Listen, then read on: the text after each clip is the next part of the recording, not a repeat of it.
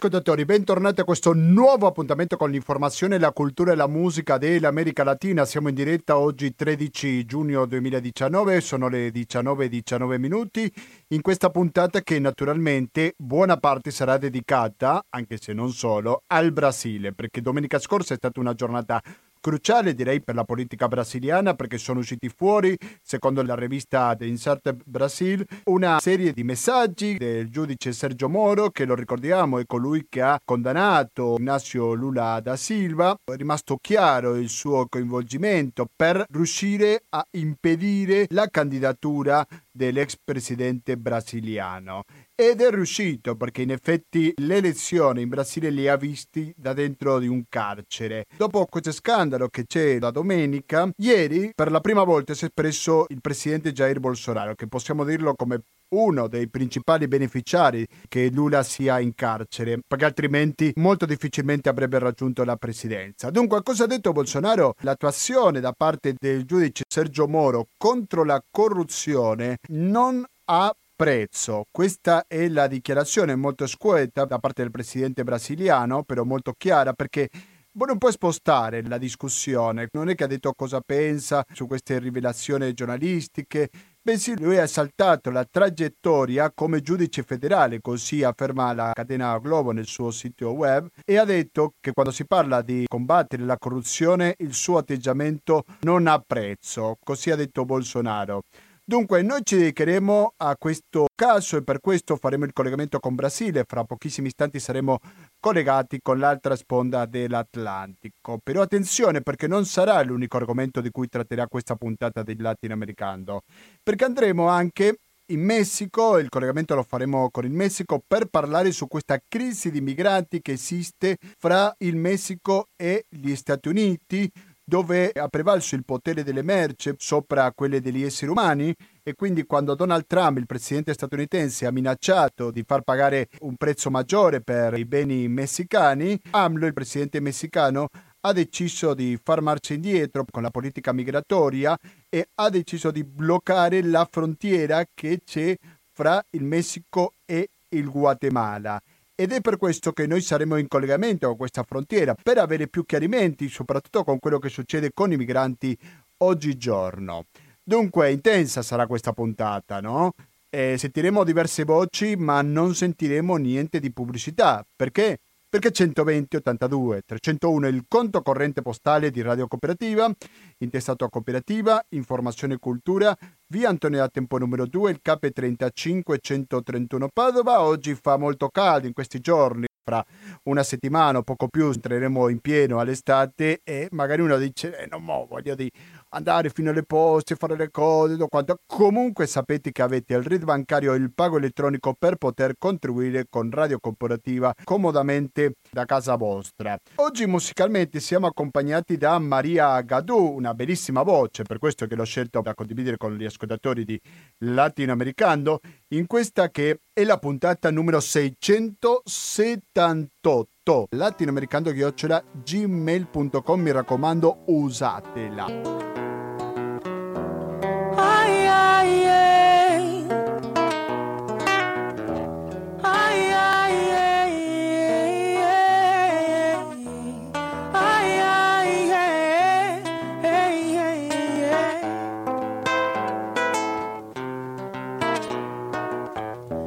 19-28 minuti da questo preciso istante siete sempre all'ascolto di Radio Cooperativa e credo che una delle notizie che sicuramente darà ancora da parlare per molti giorni per quanto riguarda il Brasile, questa scoperta giornalistica, non so se possiamo chiamarla così, dopo il nostro ospite ci darà conferma, di quello che molti lo sapevano, c'era un po' un box populi, però diciamo che questa rivelazione, secondo la quale Sergio Moro aveva pianificato la detenzione di Lula e che di imparziale ha ben poco, questo sicuramente ha colpito la politica brasiliana. Per parlare su questo è che in questo momento siamo in contatto con Augusto Camacari, al quale saluto e do il benvenuto a Radio Cooperativa perché è la prima volta che lo ospitiamo. Pronto Augusto, mi sente? Sì, ci sento bene. Ok, grazie mille per la sua disponibilità. Augusto Camacari è un avvocato specializzato nella difesa dei diritti umani, ha molta esperienza in gente che è stata vittima di violazioni dei diritti umani in Brasile, si trova a Salvador, quindi siamo in contatto in diretto con Salvador de Bahia. Augusto, perché non ci racconto quanto ha colpito questa notizia in Brasile, quanto ha colpito alla società brasiliana questa notizia che ha Sergio Moro come protagonista? La verità è questo è stato sempre pensato dai brasiliani, no? era proprio confuso questa situazione, perché Moro, um giudice, insieme a um rappresentante do Público Ministério Federale, conosciuto come Dallagnol, insieme a anche adesso, proprio da ieri, è uscito a partecipazione di un ministro della STF, che nella nostra lingua è il Supremo Tribunal Federal, la principale corte della giustizia brasiliana, che insieme hanno articolato un sacco di cose per fare uscire dalla disputa elettorale Lula. E giusto per questo eh, lui è stato condannato a otto anni e quasi in un processo che non, non è passato otto mesi, anche questo in Brasile è incredibile. Eh, e dopo di questo Lula è veramente fuori e ha venduto no, a questo progetto elettorale o Bolsonaro che è di estrema destra, conosciuto, no? è una persona omofobico, razzista, difensore della tortura e un sacco di cose che non, non, non riusciamo neanche a capire, però lui ha vinto le elezioni con tutta questa cosa che ha fatto insieme Dallagnol e Sergio Moro, tanto che dopo di questo eh, Bolsonaro ha chiamato Bolsonaro, Moro per essere ministro della giustizia e questa è la nostra situazione. Siamo entreghi all'estrema destra e una destra raivosa che ha fatto una campagna di odio. Parliamo delle conseguenze di questa rivelazione. Quindi Sergio Moro potrebbe dimettersi come ministro di giustizia oppure Sergio Bolsonaro potrebbe chiedere le sue dimissioni o la situazione continuerà come se niente fosse successo? È quello che, che mi sembra che da solo lui non va, non va a casa, no? ha bisogno di avere un movimento sociale perché anche se lui non, non parla che questo tutto è stato una bugia, ma tenta purtroppo a giustificare quello che ha fatto. No? E ha detto che è stato crimine quelli che hanno invaso no, Iraq, che hanno invaso il suo telefono anche del pubblico ministero, che sono riusciti a compilare no, tutta questa informazione che aveva tra di loro. E dopo Bolsonaro anzi, eh, non ha mandato lui a, a, a, casa e è andato insieme a, con lui a vedere ontem una partita di calcio del Flamengo, no? E tutta la stampa ha fatto la foto di tutti e due con la maglietta della squadra, che la propria giustizia adesso ha chiesto formalmente informazione.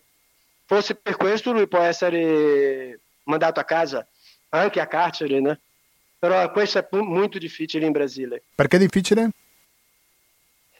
Perché purtroppo siamo nelle mani de, della destra, no? E tra di loro eh, riescono a uscire di, di, questa strada, no?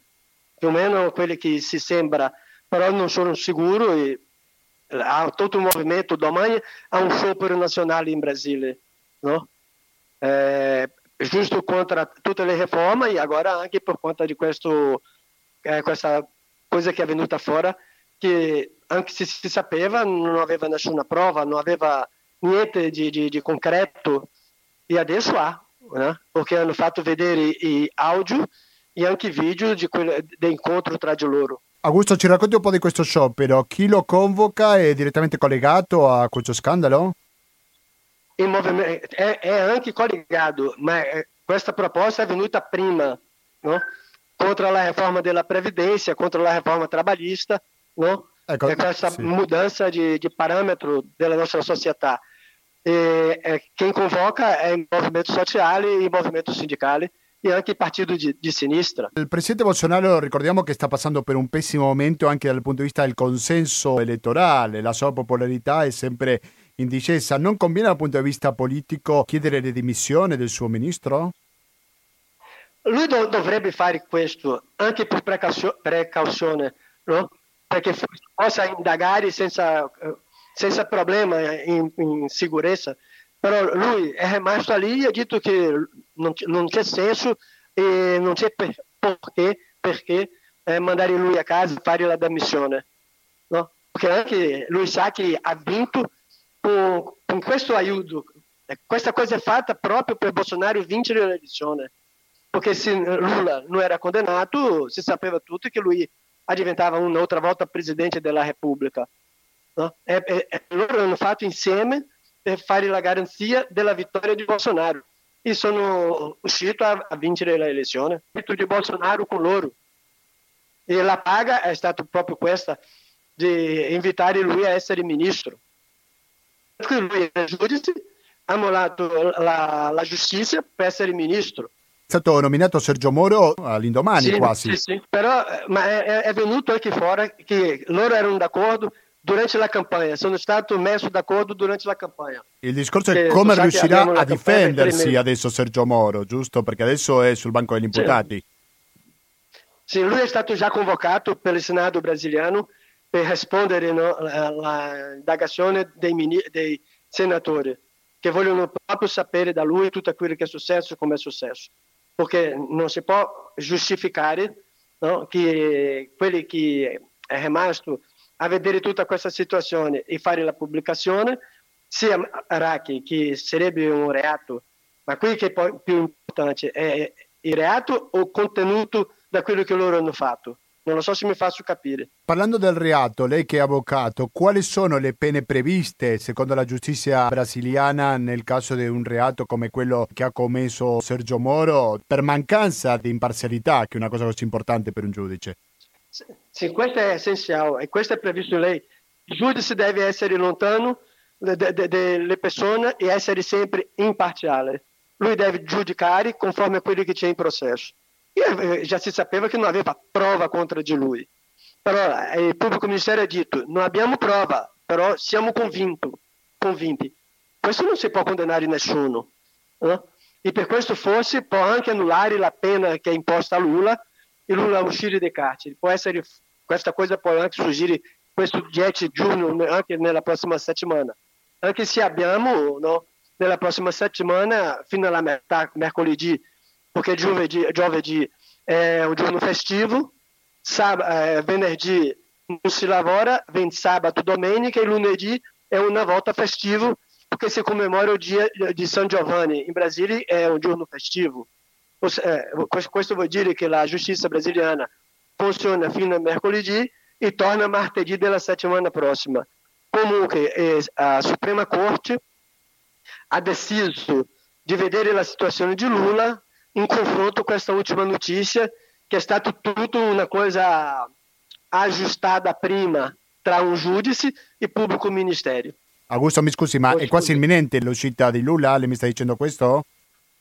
Sì, sì lui può essere eh, mandato eh, fuori di carcere, essere eh, liberi in questo giorno, perché i tribunali, riconoscendo quello che, che Moro ha fatto insieme a Dallagnol, che è il pubblico ministero, annulla la sentenza di condanna e comincia un'altra volta il processo, perché non aveva nessuna prova concreta che Lula era coinvolto eh, tanto nella storia dei, de, della, dell'appartamento che lui è stato condannato per conta di, della possibilità di avere guadagnato in regalo un appartamento. Questo è un motivo della condanna. Sì. Una altra cosa è un sítio. Un sítio in Brasile si chiama una piccola azienda, non, non lo so come posso dire questo italiano, no? e che adesso hanno visto che non, non entra niente, che era proprio una cosa decisa prima della sentenza tra Moro e Dallagnol e Dallagnol, volto a dire, é aquele representante della, é, che comandava, che coordenava a Lava Jato, no? del pubblico ministero di Curitiba, di Paraná. Come dicevo prima, lo sapevano tutti, ma la differenza è che adesso è corroborato da queste indagini, giusto? Sì, sì però adesso è venuto fuori l'audio della, della conversa, no? de, della troca di informazioni eh, nei gruppi di cellulari de Bolsonaro, de, scusa, de Sérgio Moro com o público ministério. Anche loro che facevano critica al proprio ministro dell'STF. E se tu guarda, eh, posso anche dopo ti fare vedere che, che vem fora anche allora a storia de, do ministro eh, che ha avuto un incidente con lui no início, che lui era o ministro coordenador della Lava Jato, che ha avuto un incidente de aéreo e lui è morto. Dopo a, tutta indagine per sapere se è stato un incidente o qualquer outra coisa. E quella autorità policial che chiamiamo noi delegado, sarebbe carabinieri, non lo so come si può dire questo italiano, è stato ucciso. No? Allora tem tutta un, una storia che deve essere proprio ricercata pela giustizia brasiliana, ma la vera giustizia brasiliana, e non questo gruppo che hanno tutto, come devo dire, il controllo di questa situazione. All'interno del PT c'è un po' di rassegnazione nel senso di dover aspettare alle prossime elezioni oppure esiste una possibilità che Bolsonaro non riesca a finire il proprio mandato e debba dimettersi prima? Ricordiamo che sono state di recente le elezioni in Brasile. Prego. Sì, eh, in, Brasile il mandato dura quattro anni e lui ha vinto l'anno scorso, però ha preso il potere il primo di gennaio questo vuol dire 2019 fino al 2024, no? 19, 20, 21, 22, fino al 22. Siamo in collegamento con Salvador De Bahia, abbiamo perso un po' la linea, vediamo se riusciamo a recuperare. Pronto, sì, si è perso l'ultima frase, per favore si può ripetere. Allora, il nostro problema è che il vice-presidente della Repubblica è un generale, no? È un, un de, de, de, anche lui è un da che difendeu e ha vissuto la dittatura. Allora, ha bisogno di se tutto questo viene fuori, Lula è libero, si può fa- fare una bella campagna per fare una elezione prima di vincere questo prazo. Però non, non, siamo sicuri di questo. Lei prima parlava dello sciopero e parlava della legge finanziaria. Credo che la legge finanziaria è un argomento abbastanza delicato, non solo per questo governo, ma anche per quelli precedenti. Qual è il tema tanto polemico? Perché è una legge così difficile la finanziaria in Brasile? il problema più grande è giusto questo. Loro hanno cominciato, per quelli che sono più piccoli, dire, hanno fatto una, una modifica abbastanza grossa nella legislazione dei lavoratori, che in Brasile abbiamo una giustizia propria dei lavoratori, no? che si chiama TRT, Tribunal Regional do Trabalho, dei Lavoro, che giudica tutto il problema che, che coinvolge il lavoro, quelli che sono indipendenti e il patrone. E loro, loro, loro hanno cominciato giusto con una riforma di questa legge e Bolsonaro ha detto che dobbiamo decidere se vogliamo lavoro o diritto. No, guarda che è così che lui pensa, no? che dobbiamo lavorare senza di, nessun diritto. Per esempio, è finire con la vacanza, finire con, eh, con quello che si chiama Brasile il decimo terzo salário, dispendio, no? che abbiamo 12 mesi abbiamo un, un dispendio in più quando arriva de, dicembre. Dopo eh, il cambiamento della, della previdenza sociale, che se, se, ha bisogno di fare questa cosa deve cominciare per i grandi, non per i piccoli. Non come eh, fare la riduzione, eh, alzare da 60 anni per 70 anni il periodo che permette andare in pensione. Per questo ha tutta una campagna grossa dei lavoratori, dei sindicati e dei movimenti sociali. Questo sciopero era, eh, la proposta era combattere, si posizionare quanto a questo e anche contro la dichiarazione di Bolsonaro. Però adesso è venuto fuori un problema tanto grosso quanto quello di prima, che è questa storia che comprova che è stata proprio una manipolazione dell'informazione, della condanna per Lula non, non riuscire a essere candidato e così Bolsonaro vincere facile come è successo. Anche perché là ci sono colpe da giudicare secondo me al PT perché ha aspettato troppo a lungo la liberazione di Lula e ha nominato il proprio candidato un quasi a ridosso delle elezioni, no? Questo è stato un grande sbaglio dei PT, mm. no? perché se, già, se sapevamo che Lula non poteva essere, il candidato eh, da primo, del primo momento già doveva fare quello che chiamiamo noi la chapa, ossia dei presidenti e vice-presidenti, come é rimasto, não, que é stato Haddad como candidato a presidente e a Manuela como vice. Lui del Partito dei Lavoratori e lei del Partito Comunista del Brasile. Però eh, questa decisione è presa 5 giorni, 10 giorni prima dell'elezione e questo non cambia niente in 10 giorni, no? Si sa, in Brasile le elezioni sono, eh, votantes sono quasi 140 milioni di, di elettori. È mille, è milioni di elettori, no? Per tutto il Brasile. Il Brasile è un continente. Eh, per arrivare a tutti i canti tu puoi immaginare quanto è troppo difficile. No? La porto a un argomento che lei conosce molto bene, che è quella dei diritti umani in Brasile, perché una notizia che ha due giorni soltanto afferma che Bolsonaro esonera la squadra che combatte la tortura. Che commento possiamo fare su questa notizia che sicuramente è molto preoccupante, soprattutto in un paese dove i diritti umani si violano quasi in continuazione, dove la polizia molte volte passa i propri limiti, dove ogni tanto arrivano delle notizie dei morti in carcere. Ecco, come possiamo commentare questa notizia, Augusto? Allora, eh, eh, questa storia proprio è... Pronto? Pronto? Sì, la sentiamo. Pronto? Ah, pensavo che era caduta la linea. No, no. Allora, guarda, Bolsonaro pubblicamente fa la difesa della tortura. Lui è difensore della tortura, lui è se non si tortura non si parla e ha bisogno di ascoltare quelli che secondo lui può aver commesso un crimine. Lui ha detto, non ha scritto per dopo dire che non ha detto. Lui ha detto che se la dittatura eh, militare in Brasile avesse ucciso eh, 30.000, adesso non, non, aveva tutta questa confusione. No?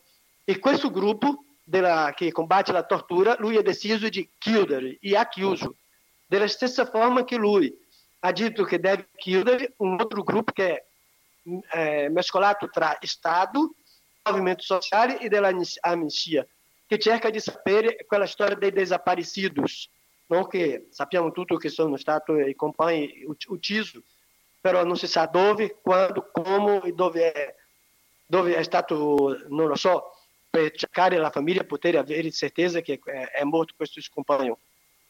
E lui anche ha detto che deve chiudere anche questo, che basta di cercare e indagare il passato. Allora, questo per me nessuno che lavora con diritti umani o che è stato perseguitato nella dittatura non c'è nessuna novità, perché lui ha detto, no? purtroppo, lui ha detto con tutte le lettere, non dobbiamo cercare questa coisa, lascia. E lui ha fatto omaggio a um grande torturador em Brasília, não, que é o comandante brilhante Ustra, quando lui nel congresso ha votato per l'impeachment di Dilma, lui ha fatto questo voto dicendo che era un omaggio a Ustra, che è stato anche un torturador della Dilma. Allora, eh, questo è chiaro, lui difende la tortura.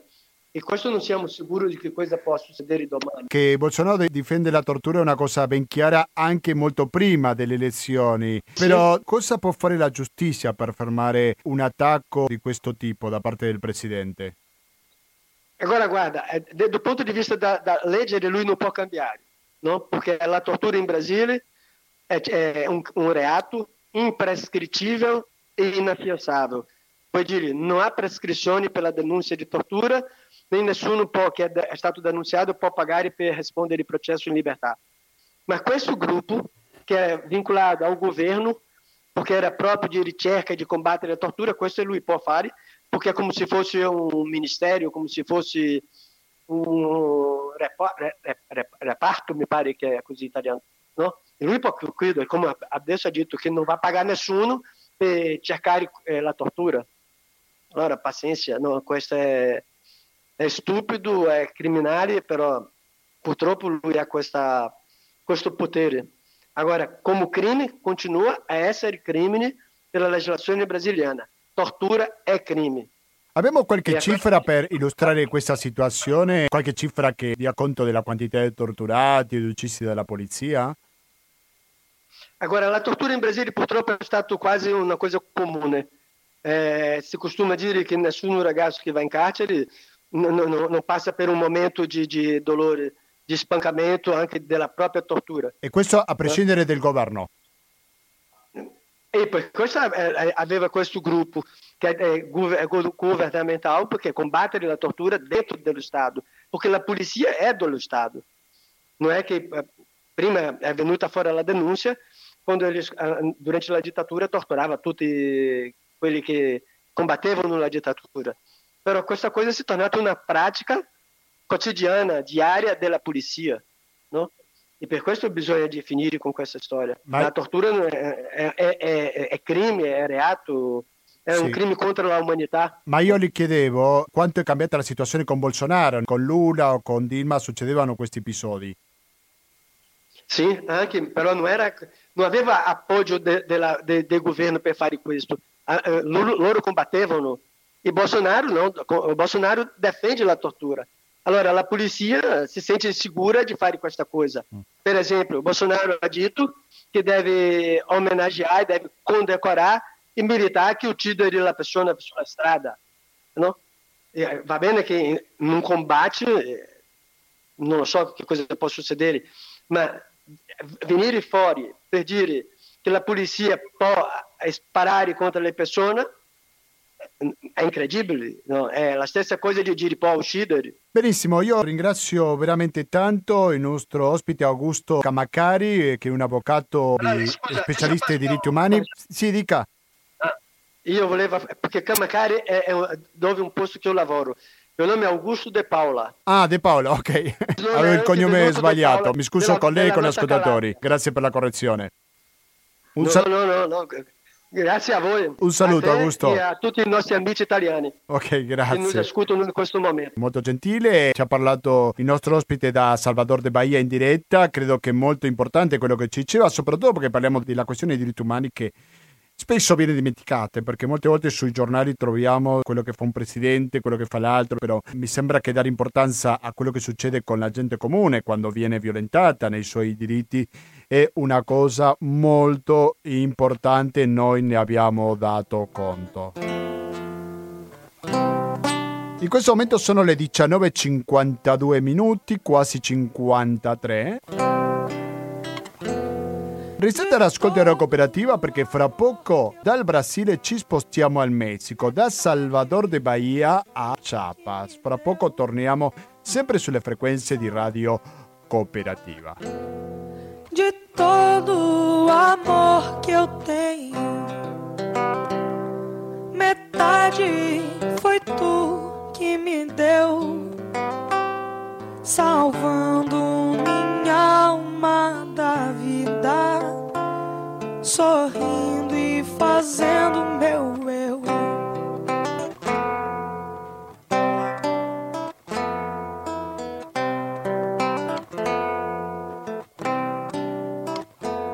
Siete sempre all'ascolto di Latinoamericano, la puntata numero 678 e come anticipavo all'inizio di questa trasmissione, uno degli argomenti di cui si è parlato in America Latina è la questione migranti in Messico quelli che arrivano negli Stati Uniti. Molto si è parlato su questo rapporto fra Andrés Manuel López Obrador e Donald Trump. Se tu mi fai passare i migranti, io non ti lascio passare le merci o farò più difficile il suo ingresso. E si è parlato molto di economia. Però cosa succede con la gente?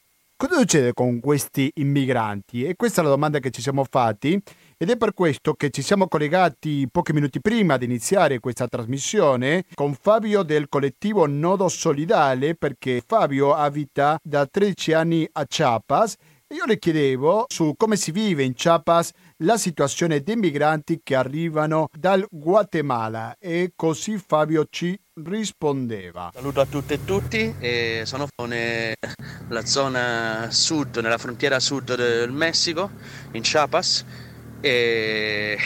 una zona, una zona, di contrabbando, una zona di flussi di migranti, una zona di passaggio, come tutte le zone di frontiera. E ovviamente una situazione che, che negli ultimi anni è diventata sempre più caratteristica di una zona di flussi migratori con, con molta gente di massa e, e, che noi viviamo costantemente nella quotidianità, vediamo eh, fratelli e sorelle migranti passare, vengono quasi tutti quelli del Centro America, Honduras, Salvador, eh, da Panama, e che raggiungono, diciamo, che sognano di raggiungere gli Stati Uniti e, e scontrandosi con un primo muro, con la prima realtà eh, re- realmente ostile eh, in relazione ai migranti qua. Ovviamente, eh, questa zona è sempre stata così, è sempre stata una zona dove eh, è, è, molto frequente eh, avere a che fare con giovani e anche meno giovani eh, centroamericani che cercano appunto, che entrano in Chiapas e dalla costa o dalla selva.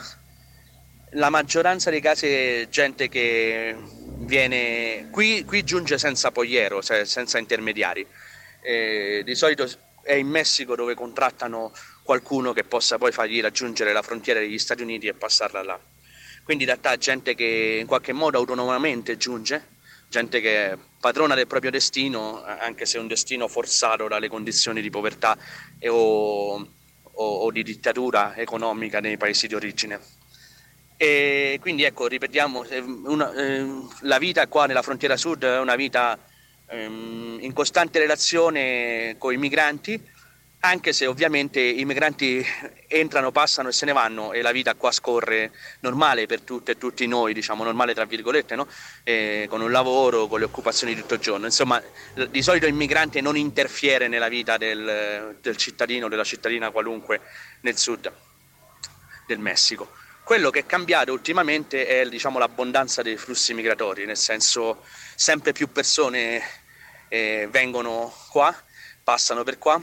Prima diciamo, era la rotta sicura perché a Riaga, eh, eh, a pochi chilometri da dove viviamo, eh, partivano i treni, i treni merce che arrivavano fino al nord e su cui i migranti eh, sostavano sul tetto o si aggrappavano, eh, la bestia, quella conosciuta come la bestia, il treno. Però adesso i treni passano sempre meno e l'altra cosa che ha cambiato appunto dicevo a parte l'aumento dei flussi migratori è, è la creazione di queste carovane dei migranti che continuano ad essere carovane dei migranti, dei soggetti autonomi che autonomamente decidono, si riuniscono e decidono di affrontare il viaggio in massa perché il viaggio eh, attraverso il Messico fino alla frontiera degli Stati Uniti è veramente difficilissimo, è in mano non solo alle minacce de, eh, della border patrol locale, cioè dell'istituto di immigrazione, ma anche e soprattutto dei narco. La criminalità organizzata fa del corpo del migrante un bottino da gestire, sequestrare, torturare, usare come mano uh, d'opera economica o come corpo da violentare nel caso delle donne e soprattutto come una merce di scambio. E li sequestrano, chiedono i soldi alle famiglie o li usano e per fare affari con la stessa polizia della migrazione. È un viaggio terribile, penso che molti già lo conoscono, è lo specchio del viaggio che bisogna fare in Africa per raggiungere il Mediterraneo e, e il Messico è praticamente il Mediterraneo. Se il Mediterraneo potrebbe essere il deserto di Sonora, quello che viene prima del Mediterraneo è tutto quello che succede appunto in Chiapas, Veracruz, Oaxaca e nelle parti di territorio in mano ai Zetas e agli altri gruppi di narcos che tormentano la vita dei migranti. La possibilità di rompere la frontiera e attraversare il paese eh, sfilando in migliaia permette di autoproteggersi e quindi è diciamo, stata un'idea geniale che ha riunito, non, non, non, sappiamo se i flussi sono aumentati, però adesso i migranti sono visibili e sono eh, anche politicamente visibili.